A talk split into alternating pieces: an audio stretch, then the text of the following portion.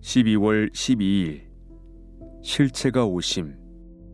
지금 우리가 하는 말의 요점은 이러한 대제사장이 우리에게 있다는 것이라. 그는 하늘에서 지극히 크신 이의 보좌 우편에 앉으셨으니 성소와 참 장막에서 섬기는 이시라. 이 장막은 주께서 세우신 것이요 사람이 세운 것이 아니니라.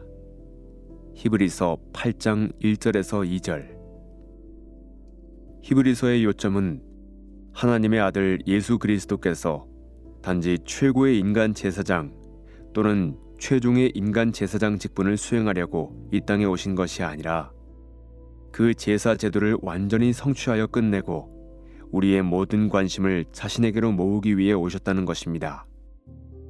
이를 위해 예수님은 갈보리에서 우리의 희생 제물이 되셨으며 하늘에서 우리의 최종적인 제사장으로 섬기셨습니다. 구약의 성막과 제사장과 희생 제물은 모두 그림자였습니다. 이제 실체이신 예수님이 오셨으니 그림자들은 사라집니다. 아이들을 위한 대림절 예화를 말해보겠습니다.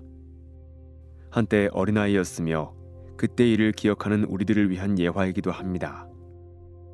어린아이인 당신과 당신의 어머니가 마트에서 서로를 잃어버렸다고 가정해 봅시다.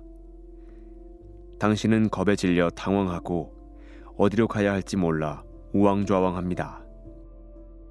당신은 통로 끝까지 달려가 봅니다. 거기서 울음을 터뜨리기 직전에 드디어 어머니의 그림자를 발견합니다.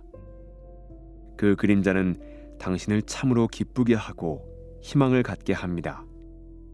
그렇지만 그림자를 볼 때 느끼는 안도감과 실제로 어머니가 모퉁이를 돌아 당신 앞에 서 있는 것 중 어느 것이 더 좋습니까? 우리의 대제사장이신 예수님이 이 땅에 오셨다는 사실은 우리에게 그런 기쁨을 줍니다.